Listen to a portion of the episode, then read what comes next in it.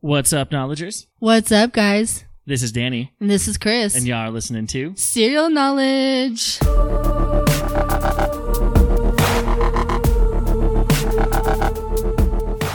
What's up, guys? Welcome back to another wonderful week of serial knowledge. How was your week, guys? Um, terrible because I need answers for the rest of Amityville. I am so sorry. I I, you know, I'm kind of glad I left that hanging. I kind, I wanted to do what Danny's done to you guys. and It felt amazing. I'm glad for the suspense for everyone else, but I need the rest of this episode. I need the part two. I need. yes, guys. So today is going to be part two of Amityville. I can't wait. Um, and last week I left you with the ending of the case of Ronnie DeFeo Jr. Right, just absolutely obliterating his entire family. Yes. Um, I left you in the realm of the normal, Right, as I like to call it. Right. The- well, normal for murdering six people. Know? I mean, nothing, no spooky shit has happened yet. I mean, I think murdering six people is a little bit spooky, but Oh, but we're about to go into Spooksville. right. So leaving normal and getting into the paranormal. I am so excited, guys. We're here for the dad jokes. we're here 24 7. exactly. All right. Again, obviously, Chris is going to be Yes. presenting the second half of this case. So go, Chris. Let's get into it. I don't want to wait anymore. All right, let's do this, guys. All right, so here we go with the paranormal. So on December 18th, 1975, now mind you, this is just a little bit after uh, Ron, everything. everything had happened, about a year after the murders had happened. Right. So DeFeo's just basically sitting in jail. Yes. Actually, if this is a year after it happened, he's in trial right now. Actually, I believe he, this is right after trial had ended. Oh, gotcha. So Yep. this is a year after his sentence. Yep. Mm-hmm. Um. So on December eighteenth of nineteen seventy five, uh, George and Kathy, along with Kathy's three children, Danny, What up? Chris, what up, and Missy. Actually, that's not us, guys. I promise. We're we're not a part of this. Yeah, I wasn't alive in 1975. I mean, I could have been, but you know, who knows? Could have been. Are you unsure of when you were born? Uh, you know, some days my my body acts older than I really. I mean, yeah, I feel that. I feel like I was born in 1975 sometimes, guys. All right, let's get Um, into this paranormal. Um, so their whole family decided to move to Amityville, Long Island as a fresh start. Um, since George and Kathy were newlyweds and both still had their separate houses. When showing them houses, their real estate agent took them to a house to show them how the other half of Amityville lived. I didn't know there was two halves to Amityville, but okay. yeah, I, I maybe the rich side and like the I mean, I kind of feel like of. I kind of feel like that'd be like somebody like showing someone around where we live because you know where our little rich area is. right, yeah, They'd like be the like- north side of Colorado Springs versus the south side or something like that. Or no, I mean you've got the the fancy schmancy houses down there by the zoo. Oh Um, yeah, I get This you. is how this is how one half lives. Screw Right. the other half. yeah. So they're showing them how the bougie half of Amityville lives. Yes. Um, and she ended up showing them a beautiful Dutch colonial house that the Lutzes described as a home with superb workmanship with old carved moldings, hand carved doorways, and door panels. Now, Danny, as a contractor, I'm sure you could have probably appreciated a house like that. oh, absolutely. I probably could have worked on a house like that. Yeah. Depending on when it was built, for sure. When Kathy was later asked about how she initially felt about the house when looking at it, she said, I fell in love with the house. I thought the house was charming. Both George and Kathy said it wasn't just the inside of the house that they loved, but that they felt that something or someone was drawing them towards the house. Uh, the house at the time was on sale for $80,000, which made it even more of a deal for them to buy the house in the first place. Which is just ridiculous because a house anywhere for eighty thousand dollars is cheap as hell now, and the fact that they were in Long Island is just That's even- ridiculous. I mean, and I think this was like a five bedroom, four bath. I mean, this was a large house, so Right. this was not small by any means. Right, for sure. Kathy Lutz said it wasn't until after they liked the house that the broker said, quote, I don't know if I should have told you before you saw the house or um, now is the appropriate time, but this is the house where the DeFeo slang took place. Still, they didn't read too much into what the broker told them, as George was not the type of man that was easily intimidated. Before actually moving into the house, both him and Kathy spent a lot of time with the children, deciding and talking about whether they would want to live in that house. Um, and the children had no doubts about moving into that house. And with that, Kathy and George Lutz purchased the home fully, fully furnished, which had been the DeFeo's furniture that was never removed from the house after the murders. Yeah, I don't think I want to buy a house that's full of all the furniture that people got murdered on. I'm I'm not even kidding you, Danny. When I say fully furnished, like everything was the same. everything. That's disgusting. Um, the only thing that was removed was the mattress pads. the mattress pads, like the actual mattresses. The mattress, yeah, sorry, Like the the actual mat, yeah, the, only the mattresses were removed. I would surely hope so. Um, but everything else was still That's insane. dressers, beds, Right. couches. I feel like that would be too like eerie for me. Like even if I if I was someone who didn't really believe in paranormal stuff, I feel like that would just be too eerie for me. It was. Um, the Lutzes even kept the children's bed frames, the same ones that the DeFeo children were shot to death in in their sleep. I'd be getting rid of those immediately. I would too. I'd be burning those immediately. Um, according to paranormal experts, there are risks in keeping a murdered family's furniture. See? When traumatic events like murder happen to a family, there's a risk that the energy can actually get trapped with something that is still on the property. Uh, could be rocks on the foundation, could be parts of the wall, Could be the bed that they were murdered in. could be the furniture. Jesus. also, spirits could just reside there. They sometimes they end up staying there because whatever happened to them um, happened so fast that the spirits don't know what happened and are looking for answers. I mean, that would be fair because most of the DeFeo family members were murdered in their sleep, so they don't even really know how or why they died. Exactly. Um, so after they bought the house, George Lutz was on the phone with a friend and happened to mention what house they were buying, and his friend said, "quote that they needed to get the house blessed immediately." yeah, I'm right there with you. Boy, if your friend is telling you to immediately get the house blessed, this is not. Oh, you can, you know, yeah. At some point, you're gonna have to get a preacher in. We'll find somebody. Yeah. No. no, he's like, no, no, get- now. now, yeah, now. I don't care who it is. Just call anyone and bless this house. Um, he then went after he got off the phone. He went to go ahead and mention this to Kathy because that was a thing a lot of people who were in the Catholic religion did um, at the time. Right. Well, I even know because like I we grew up in you know with a Christian household. Yeah. And I've even known some people who believe in the Christian faith that like will bless buildings like houses and stuff like that. what? I lived through one of those. I'm not going to get into detail, but yeah, I definitely have known some people to do stuff like that. just because I do have family members listening to this, so I'm not going to blast. Um, but let me just tell you, it was weird. E- even growing up in the church like you and me did, Right. um, it, it's still weird, you know? yeah, definitely. It's it's it is it can be seen as odd for sure. Of course, because, you know, he wanted to mention this to Kathy because he wasn't of the faith. Um, so he had no idea where to even begin on getting the house blessed. Um, and it turns out Kathy was actually Catholic, so she Gotcha. had some idea. And George wasn't. Yeah. Gotcha. Okay. Um, so Kathy ended up telling him that they had to get a priest to the house, and that of course the priest is the one that blesses the house for you. Sure. Uh, the blessing would help ward off evil and any powers of the devil if that was in the house. Uh, generally, a blessing of a house will work, but here's a huge but. there are times when the blessings don't work. Right. I mean, I would assume so. So George Lutz co- contacted a friend, Father Ray. He was the one that had annulled George's first marriage. Oh, nice. So Yeah. he knows him well. Yeah. On December 18th, 1975, the Lutzes moved in not knowing this would be the first day out of only 28 days that they would spend in the house. Oh, so shit went sideways. Shit went fast. sideways really fast. They Real weren't even in there for a month. That's insane. I mean, they were in there for a February. For February, they were there They- for 28 days. they were They were there for a February worth of time. they were in there for a hot minute.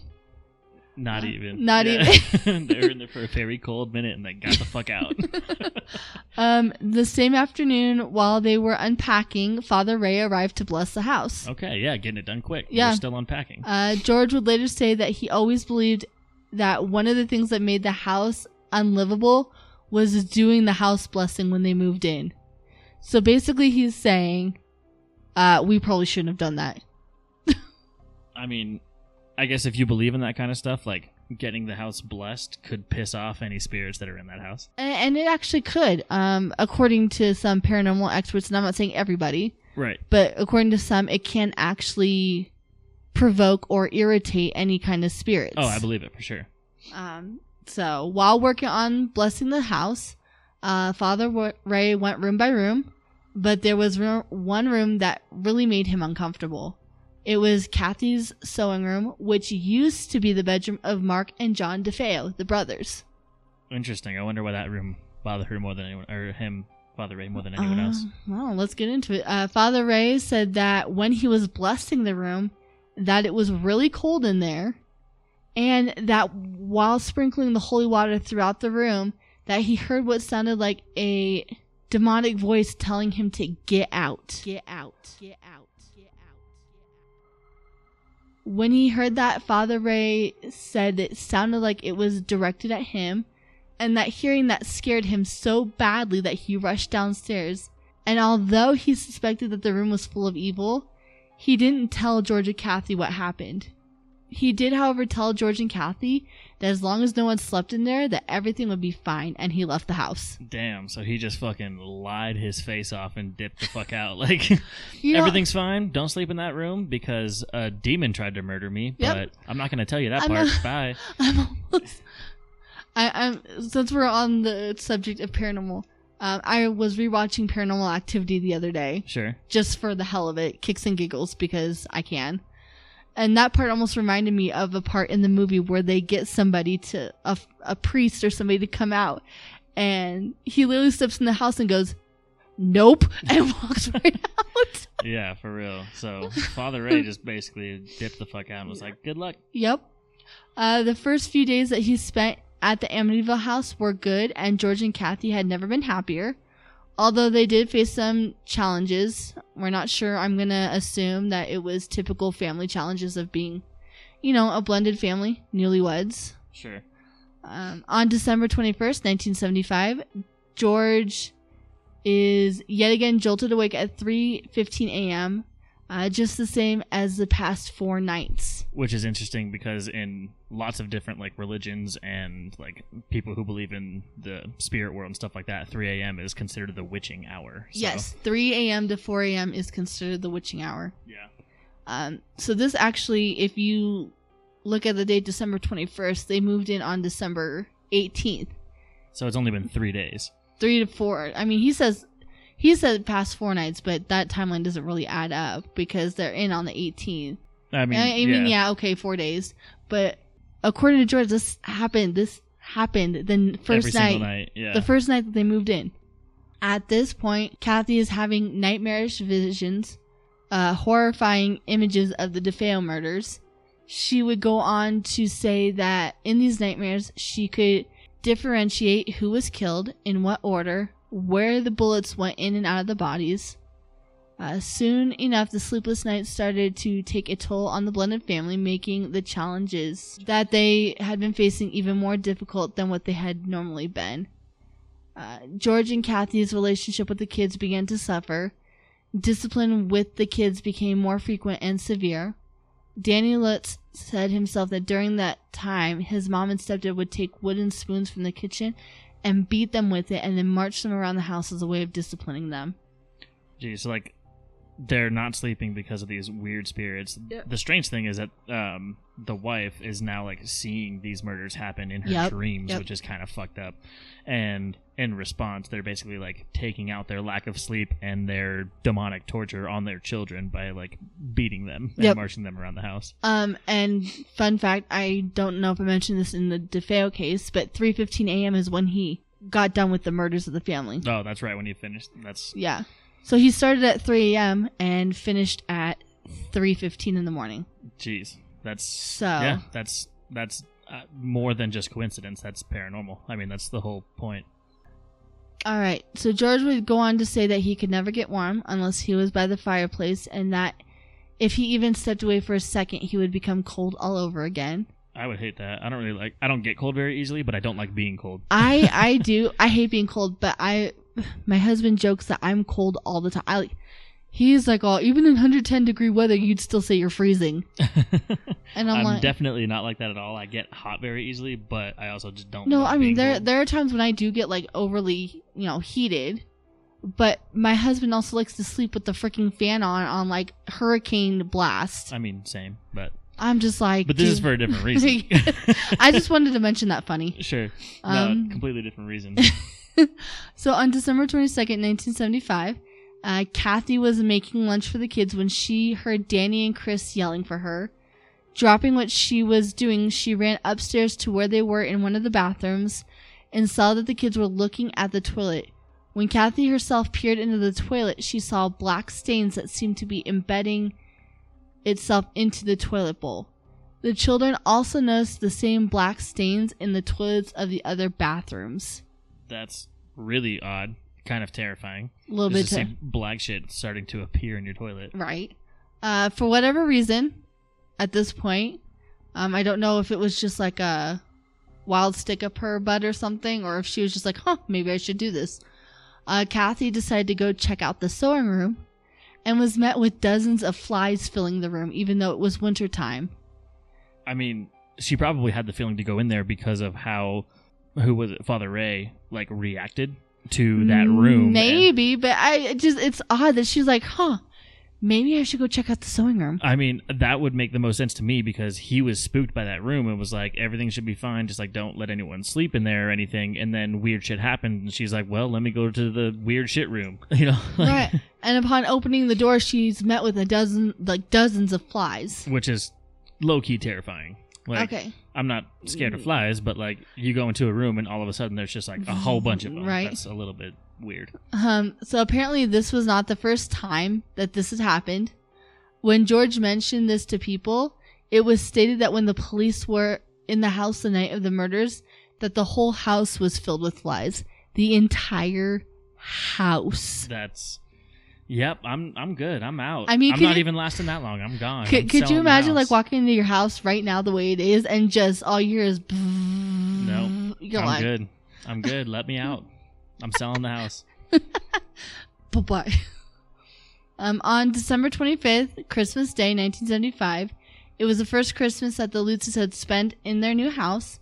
Uh, Christmas Day was a happy morning filled with presents and family time, making the family temporarily forget about what they had been going through.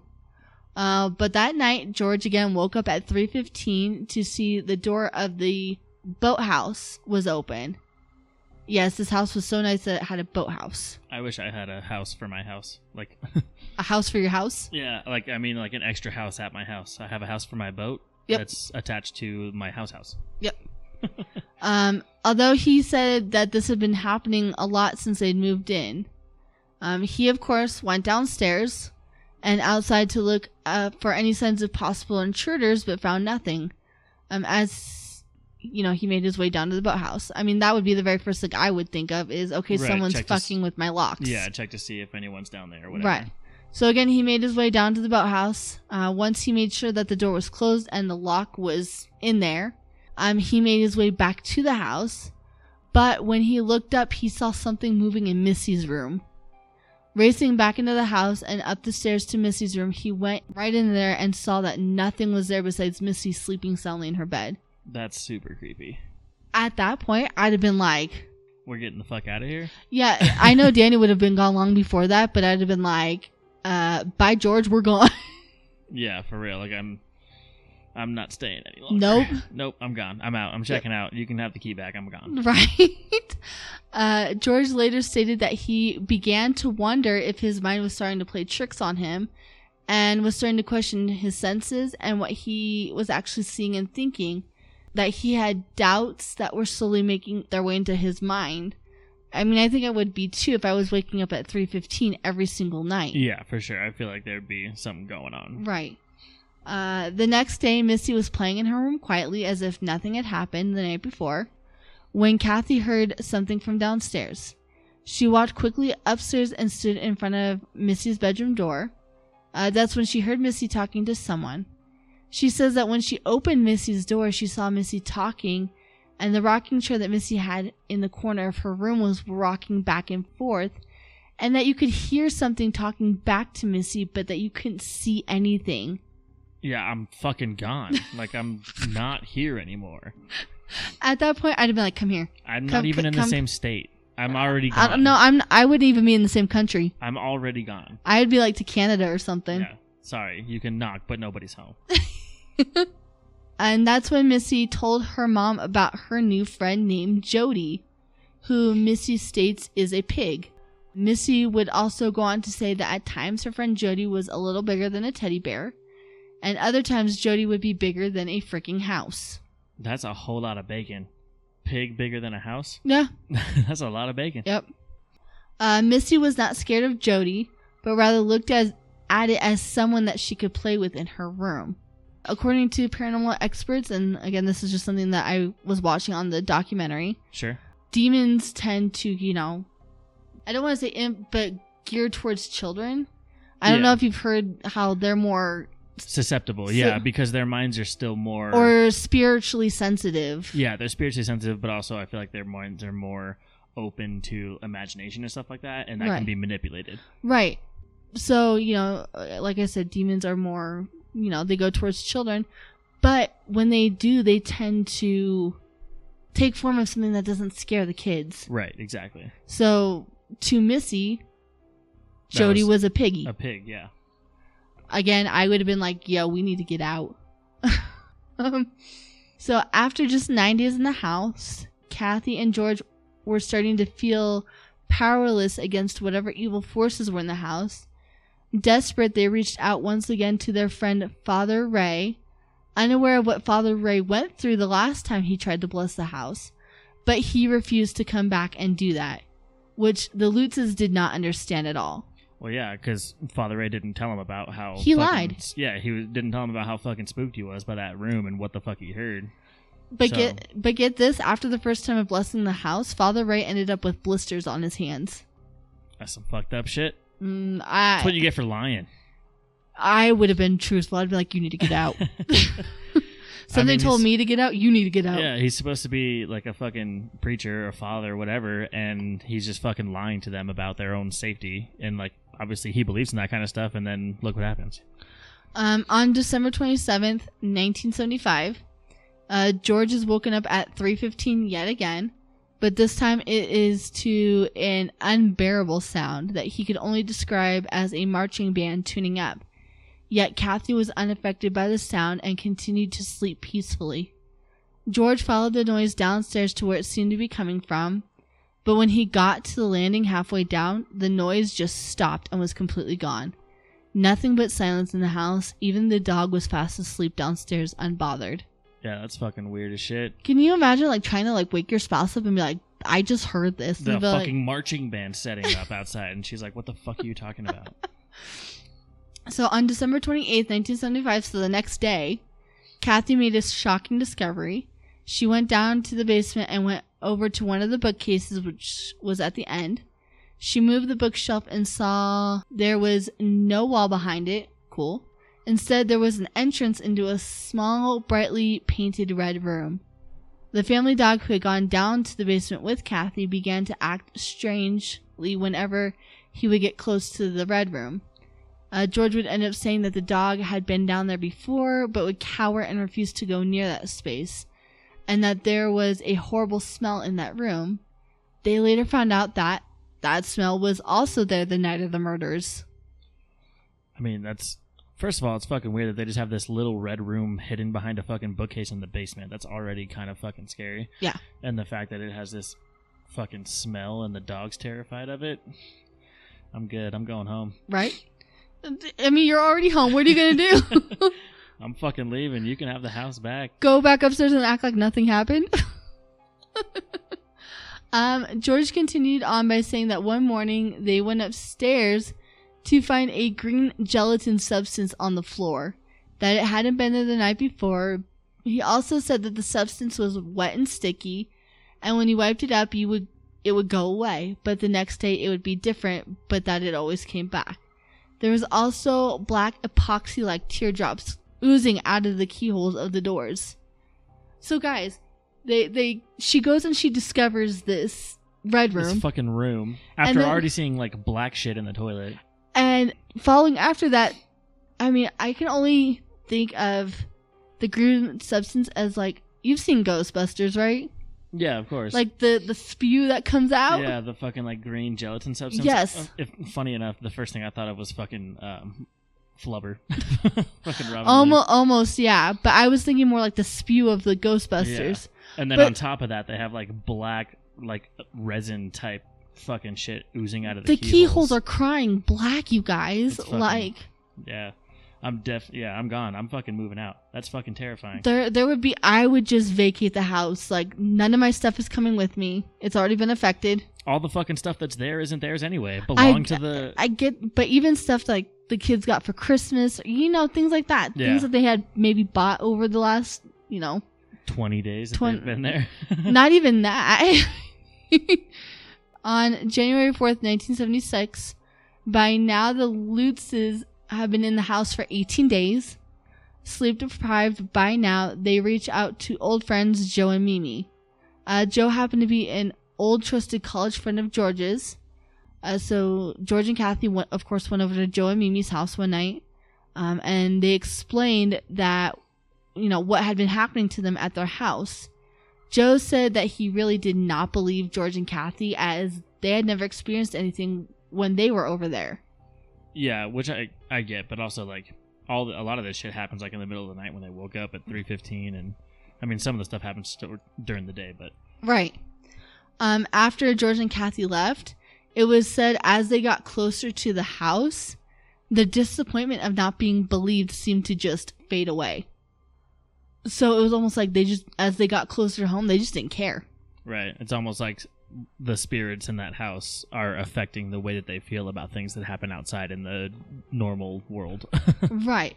Uh, that night, George said that everything that had been happening to him finally got to him, and that the thoughts he was having were very dark and nothing that he would ever normally think about.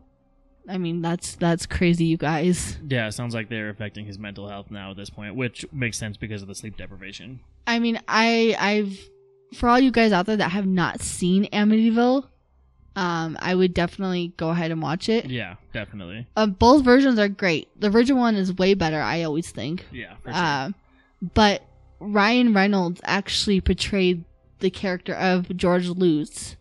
Um, I don't know if that's his name in the movie, but I have to say that he did a fantastic job yeah, for sure. portraying how you know you could only imagine what George was thinking at that time. Yeah. Um, so January 14th, it had been almost a month, month since they had moved into the house.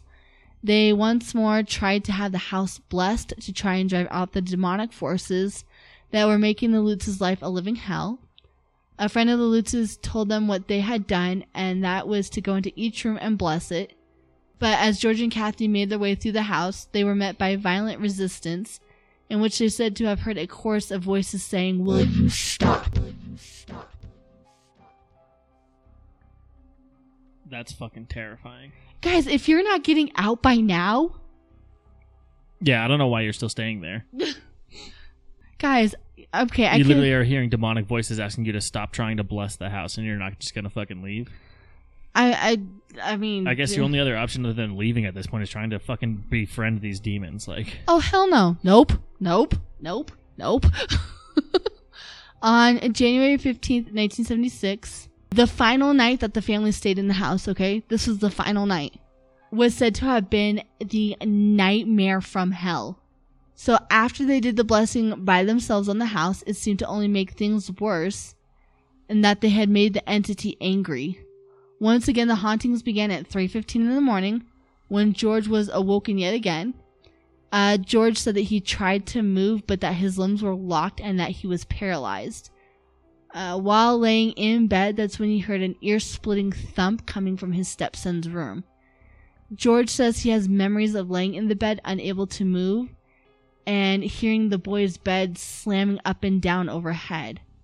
George says that he turned to Kathy for help, but instead of finding her laying in bed, he found her body floating above the bed and away from him towards one of the bedroom walls. I literally don't even know what the fuck I would do in that situation. Um, I don't know. I, I feel like I was dreaming. I would too, Um, guys, I've experienced something kind of eerily similar to what George Lutz was going through. Not demonic wise. No, no, no, no, no. What do you Um, mean? Uh, it's called sleep paralysis. Yeah, I've I've experienced that as well. I'm not talking about like I've experienced, you know, my husband's body floating and I can't get I was gonna up. say, what the fuck are you talking no. about? No, I just want to kind of touch on it on like two seconds of it. It's scary, guys. Okay. Yeah, sleep paralysis is a weird feeling. You literally like your body's awake, your eyes are open, but your body can't move. Like you can't talk, you can't move. Um, I, you know what's kind of odd, Danny, is I've literally heard myself screaming in my head to wake up. Yeah, that's weird. Like I've tried to like call, but you, like you call somebody, but you can't.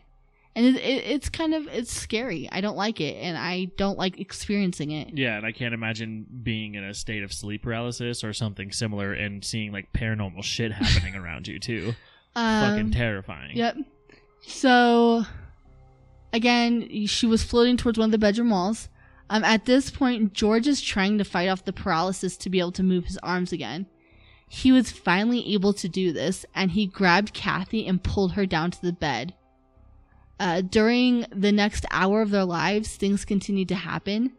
George said that their dog Harry would get up, circle around, lay down, get back up, get sick, and then fall down once more.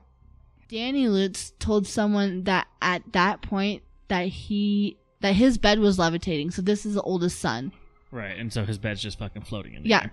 Uh, it's actually levitating and it's hitting the ceiling with him on the bed. Jesus. Um, then bouncing back and forth, and that both him and his brother Christopher's beds were doing this. Kathy said that at one point George had turned to look at her, but instead of finding relief and comfort in his wife, he was horrified, causing Kathy to go look at herself in the mirror where she saw that she had gray hair. Her face was severely wrinkled and decompressions coming down her forehead. At that point, things took a turn for the worse when the front door started to open and slam shut by itself. The dog was howling in fear, but then it stopped. I feel like all that happening is scary, but then all of it just fucking falling silent immediately is like almost scarier. I, I would just be. I, I don't even know. Right. I don't fucking even know. like stuck with fear, just fucking stuck in place. Um, so the next morning, Danny and Chris came downstairs absolutely frightened of what had occurred overnight. Uh, not being able to go to Kathy or George and having them not be able to come to the boys' rescue. But get this. You What's ready that? for this? Yeah. Nothing happened in Missy's room. Oh, really? Nothing happened. I wonder if it's because she was friends with that, like her imaginary friend. I don't- Pig. But she actually, like, while the boys were frightened, Missy came downstairs for breakfast the next morning asking what had happened. Oh my gosh. Um, does that bring a familiar question to you? She came downstairs and asked what had happened. The sis Oh, The yeah, oldest like sister. The oldest sister of the fucking. Uh, of Ronnie Butch. DeFeo, yeah. yeah, Butch DeFeo. Because she asked the same thing. She was like, what was going on? And Missy came downstairs totally unaffected and said, what happened? Yeah, that's fucking interesting. Um, so unsure of what to do next, they reach out for a third time to Father Ray. They tried several times to get a hold of him, and when they finally did, he told them to leave the house immediately. Still, even after a night like they had just experienced, something told them not to leave. But with some encouragement from Father Ray, they packed up just a few bags of things and got ready to leave. Yeah, I would be fucking. I would not protest that Nope. suggestion at all. Um, at 4 p.m. that day, the family piled into the van, and according to George, as they were leaving, they kept hearing a banging sound on the outside of the van, and he felt like he was pretty much being thrown around on the road a couple of times. But eventually, they made it safely to Kathy's mother's house. Um, after they moved out of the house, George reached out to paranormal experts hoping to find someone to fix the house. He was able to get in contact with Jerry Solfvin, after George was able to tell Sullivan his story, Sullivan agreed to send a field reporter to Amityville to conduct an initial investigation. According to George Lutz, he wanted answers quickly, but the investigation team refused to do so, as they said that there could be a number of reasons why the experiences happened the way they did. At that point, George truly believed that whatever had driven him out of the house had also possessed Ronald DeFeo and caused him to murder his entire family. I mean, yeah, at that at that point when you've experienced the amount of stuff that George and Kathy and the whole family have experienced, like I wouldn't be surprised if he if he believed that there was also some kind of evil spirit that caused uh, DeFeo to do what he did. Right, and Ronald DeFeo actually, you know, in one of his many recounts of the murder, um, stated that a a demon or a black shadow head approached him with the gun that he murdered his family with Right. and told him to go kill his family, Right. Yeah. and that he was so scared that he did it. I mean, after hearing all of this, I feel like it's possible. It could be. Um, so, but also another thought that I had is that the fucking you know family annihilation that fucking DeFeo committed is what could cause all of the fucking demonic spirits that are right. you know terrorizing George and Kathy. So on February 15th, 1976, uh, George and Kathy appeared in a meeting with Ronald DeFeo's attorney, William Weber. We know Mr. Weber very well now. So they all met up and they agreed that they were going to go to the media and, you know, kind of have like a panel meeting. I don't know if you guys, but there was like a long table and there was them and then Mr. Weber. Um, so they tell their tell the reporters their horrifying experience. Um, of course, the reaction in the media is immediate, and the story broke out in newspapers, news stations very quickly. Um, but their story quickly got out of hand, and as quickly as it had begun, their relationship with Mr. William Weber ended when he asked them to sign a contract handing over control of their story. In the contract, there was a section basically telling them that they were only to speak about their encounters in a factual manner and if they didn't, he would take over the house, which caused them to disappear from the spotlight for a while as the attention was making them uncomfortable. Until a young reporter from Channel 5 News reached out to them, letting them know that she knew of some paranormal investigators that would love to help them out.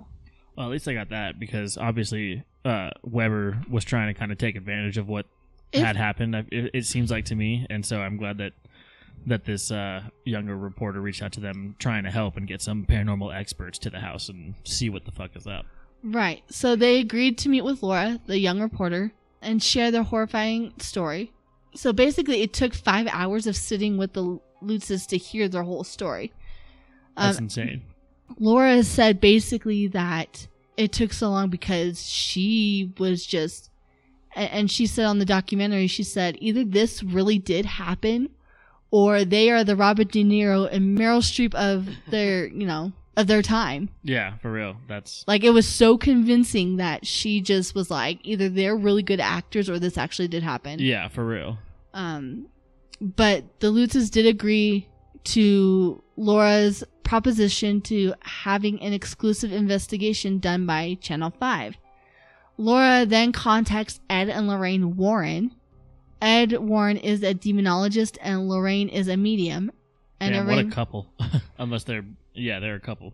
Yeah, they were married. Um, they they're like, and all my horror movie fans out there know of Ed and Lorraine Warren because there have been movies, Made Um, about some of their findings and shit like that. right? Yeah. Um, I believe, if I remember correct, and my audience can tell me, um, Conjuring actually had some of the Lutz's story in it. Oh, fascinating. So yeah, it was very. Anyways, um, so, and you know they arranged for a time to come down the next day, on February twenty fourth, nineteen seventy six. Ed and Lorraine Warren, Laura Didio, and a film crew met George Lutz in front of his house. Um, Ed and Lorraine asked George to come into the house with them, and George replied, "No." I was sitting out here and I had to leave when you guys weren't on time because I was getting ill just sitting in front of the house. I won't go back in there. George handed the keys over to the team and let them go in. But at that point, the house had been vacant for several weeks. But there were signs that the Lutzes really did leave in a hurry. Stuff was still on the kitchen counter, dishes were in the sink. The gingerbread house that Kathy had made for the kids at Christmas was still on the dining room table. It looked as though the house was just waiting for the residents to come back. That's so eerie. I mean, I, again, I don't, I don't blame George for not wanting to go back in there because of all the shit that happened. But Right. you know, walking in there and seeing a house that's basically like set up to celebrate Christmas is fucking eerie as hell. Right. Uh, Lorraine Warren said, quote, at that exact moment, that exact time that Ronald DeFeo murdered everyone in his family, Ed's mother passed away at the same time. Now, let, let me explain that a little bit. Ed and Lorraine Warren walked into the house, and Lorraine didn't realize it because she didn't know the whole backstory of the DeFeo at that time, DeFeo murder, until she was in the house. Right. Well, she ended up saying that she initially before she found out that she felt a connection to that house. And it was because she stated that uh, Ed's mother passed away at 3:15 a.m. on the same day that Ronnie DeFeo committed the murders. Oh wow, that's that's fucking weird. Right. Yeah. So as they were walking through the house with Lorraine, Ed was of course guiding her and went ahead of her and said, "Okay, what do you feel?" And he had his crucifix and holy water out. Uh, then Lorraine would give them her impression. Basically, she felt ill through the whole house. She was getting a headache. Um, when she got to certain parts of the house, she said it. She would taper off. She said some parts were okay, but when she got to other parts of the house, like the sewing room, the bedrooms, she said it got really bad. Gotcha. Um, so Lorraine went into detail by saying, as she was walking upstairs in the house, it was like as if you were walking against a waterfall, a force that was so strong. And she actually said this about the master bedroom because you have to walk upstairs to the master bedroom. Right. Yeah, that's weird. It's like uh, whatever spirits are in there trying to prevent her from going upstairs. Right. When she went into the master bedroom, it once again made her feel ill. Uh, meanwhile, Ed is downstairs. He hopes religious provocation will draw out the demonic presence in the basement. So Ed Warren would say later, it was my custom to go down to the basement or the lowest part of the house because these are usually the darkest parts of the house and this is where evil thrives. This is where it survives. It hates God's light. He also said, I took out a crucifix, I held it up, and I commanded the name in the name of Jesus and the blood of Jesus to come out and reveal itself. He said, I never had such a quick reaction. I immediately went into what we call religious resistance. I commanded it in the name of Jesus what was there to leave and go back to where it came from. I immediately felt it lift off. So basically, he like Like felt something leave from the Yeah. basement. To the Warrens, it's the most terrifying experience that they've ever had. They were shaken and they knew they needed help. Um, guys, Lorraine and Ed Warren did some, I mean, I'm not going to say sketchy stuff. but, I mean, they went into a lot of different cases. Right. A lot of scary paranormal shit that they've seen before. Right. But they said that the Amityville house was the most terrifying. Guys, this is a medium and a demonologist, okay? This is what they did for a living. Right. They're not really scared of shit like this, but they get to this house and they're like, yeah, we need some fucking help now. Right. They couldn't face this level of evil by themselves. It was decided that the Warrens would arrange a séance and that they could they would reconvene in a week or two. But the word of what was going on happened to spread fast and the list of people wanting to participate in the séance grew. At the same time this was happening, George Lutz was contacting other paranormal investigators, so when they got permission to do the séance in March, they had no idea so many people would be there. I'm not super surprised that a bunch of people wanted to go because there's a lot of people who are fascinated by paranormal. I am super surprised by George though. I mean, come on. You have someone that's already offered to do. Yeah, but I mean, he's just trying to get as many people as he can to like see what the fuck's going on. I and guess. Try to fix shit. I guess you know. On March 6, 1976, teams of investigators and journalists came to the Amityville Horror House. In all, 20 people took part of the seance. But once again, George refused to enter the house. Uh, the main event would take place in the dining room on the first floor, and the Warrens were hoping to make contact with the entities that infested the house. At midnight, the seance began. Uh, two psychics were there to connect with the entities and went back and forth describing what they were seeing. The seance confirmed the Warrens' worst fears that a dark presence was there and that they were going to need a priest to come out and exorcise the house. At sunrise, the investigation ended, and the Warrens were convinced that the home was infested with demonic entities. They believed that there were many demonic entities within the property itself that had been there when the DeFeo family was there, and the same ones were there when the Lutz family had lived there. Uh, Ed and Lorraine told George and Kathy, quote, We can't fix this. We don't know what to do with this house. This house is the most evil house in America. Damn, that's a that's a pretty fucking evil house, especially coming from the fucking Warrens. Again, you've got a demonologist and a medium. Right? Yeah. That's I'm I'm good. I'm not gonna visit that house. I'm good. I want to go see it from the outside. You can do that on your own. Okay. oh, come on. If be just like sit there and be like. Nope. No, would be like, you're an idiot. Nah, I saw you. nah, I, I'm good. If this really happened, I'm staying as far freaking away. I'll look at it on Google Maps. How about that? I I mean I might do that with you. Okay. Uh, Kathy and George, Kathy and George felt defeated. They weren't able to ask a priest to perform an exorcism as it was too dangerous. They continued to pay the mortgage payments for several months before they realized they couldn't fix the situation they were in. So they decided they were going to give the house back to the bank. Uh, still shaken up and scared, George asked a few riding buddies to retrieve some essentials. With just a few things to take with them, George and Kathy plus the kids embarked on a new adventure in a life and bought one-way tickets to California. They literally just got the fuck away from that. They literally Yep. went to the opposite end of the fucking country to get away from that house. And what's funny is is you remember how I mentioned Joe, his college buddy? Yes. George was one of, or Joe was one of them that went back to the house. Oh, nice. What a good friend. Um uh, not really. I think he's kind of a putz, but okay. I mean, he still was willing But- to go back to the house. no, but just for George. listen. Listen to this, okay? So him and a bunch of biker buddies, because George was in a motorcycle club, Right. um, went to the house. George said, "Don't do anything. Grab the shit we need and get out." Sure. Okay. Tell me why these putzes sat at the kitchen table and were like smoking cigarettes and eating cake and I mean, they're getting rid of the house anyway, so well, I get that, but and then Joe again sat there and was like, "Oh, we didn't believe him because nothing again happened while we were there." yeah. I don't know. Maybe the fucking the demons, the spirits were fucking Tired. biased. Yeah, or, or mm. just like they just decided who they did and didn't want to fucking haunt. Right.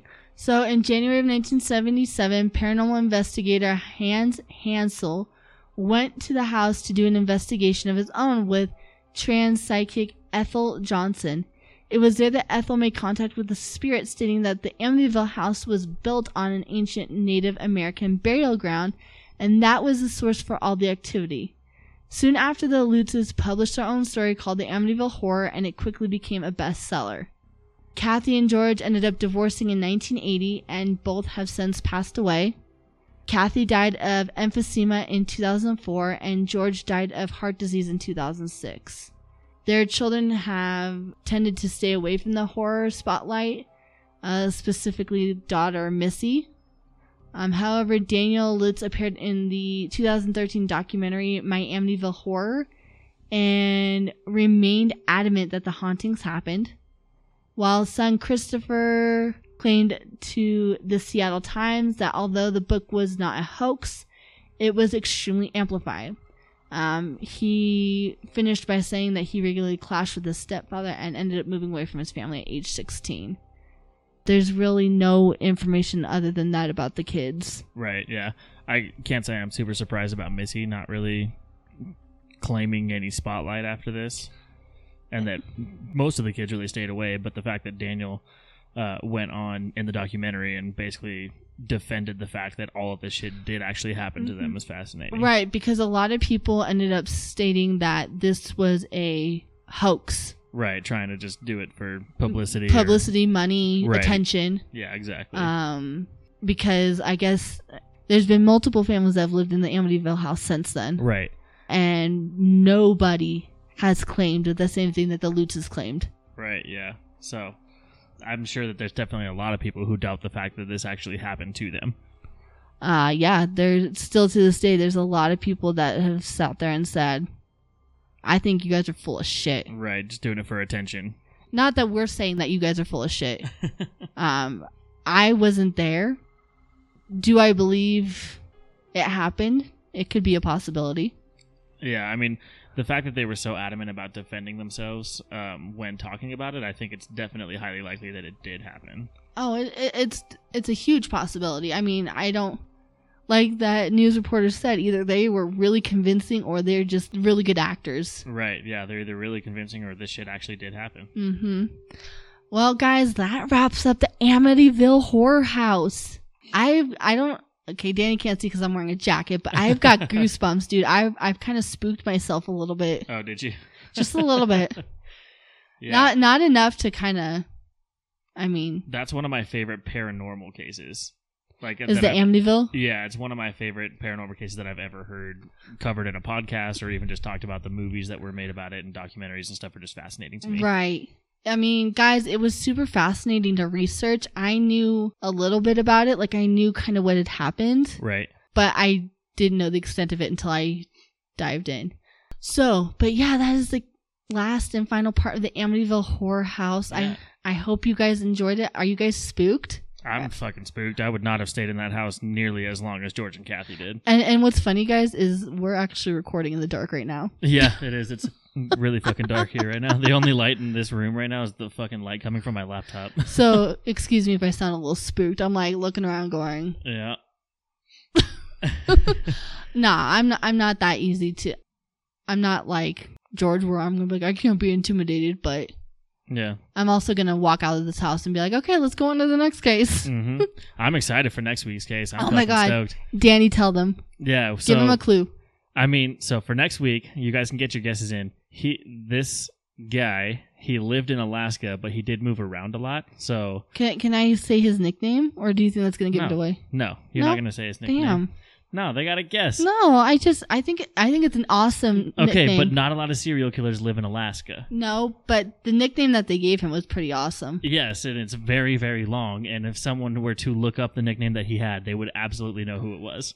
I didn't know it was that long. Yeah. Oh, I may be thinking of a different nickname than you. Well, we're not going to tell them anyway. Okay. They can guess. Okay. so, So- if you do want to get your guesses in for next week, like I said, this guy lives in Alaska, and but he did move around a lot. And so you can send the, your guesses to our email, which is serialknowledgepod at gmail.com. You Mm. can also send us any suggestions for cases if you want to that email address. Please do, guys. I actually got a case suggestion for my sister in law. Sweet. So, So, we'll look into that. I'm one. gonna look into that. Yeah, maybe shout tonight. out to Chris's sister in law. Yeah. And uh, you can also find us on Facebook. It's going to be facebook.com slash Serial Knowledge Pod. That's going to be our fan page where we post about the cases that we cover. We also post polls and just questions to get you guys interacting with us. And from that fan page, you can also find our Facebook group where you can be a knowledger and you can interact with other listeners and interact with us as well. So find us there and uh, yeah, like I said, send us an email, get your guesses in, get your suggestions in. We'll try to cover everyone when you do that. And until next week, guys. All right, Well- guys. We will see you next week. Peace.